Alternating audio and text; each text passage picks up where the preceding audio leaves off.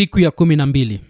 Basi katika hayo tunayosema neno lililo kuu ndilo hili.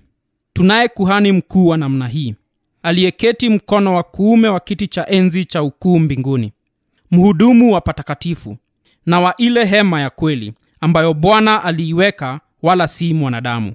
Waebrania 8 moja hadi mbili. Kuchukua nafasi ya mifano.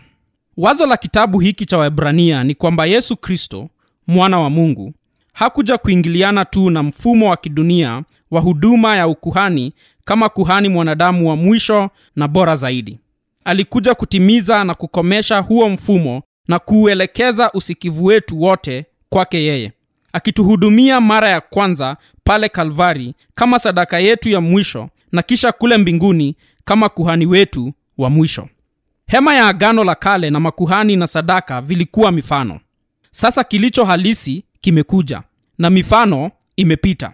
Hapa kuna kielelezo cha krismasi kwa ajili ya watoto. Na wale kati yetu waliokuwa watoto na wanaokumbuka kuwa mtoto kulivyokuwa. Tuseme wewe na mamako mpotezane kule dukani na uanze kuogopa na kuwa na wasiwasi.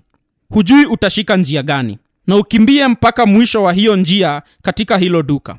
Kabla hujaanza kulia uone kivuli sakafuni hapo mwisho wa hiyo njia ambacho kimefanana na mamako. Kinakufanya uwe na tumaini kweli kweli. Lakini kilicho bora ni kipi?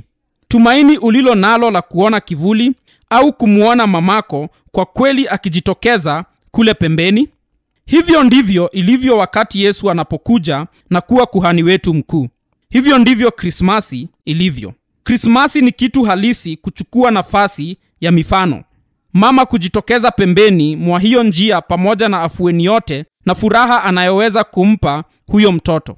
Kwa taarifa zaidi kuhusu jinsi kuja kwa kristo kunachukua nafasi ya agano la kale tazama kiambatisho mwisho wa kitabu hiki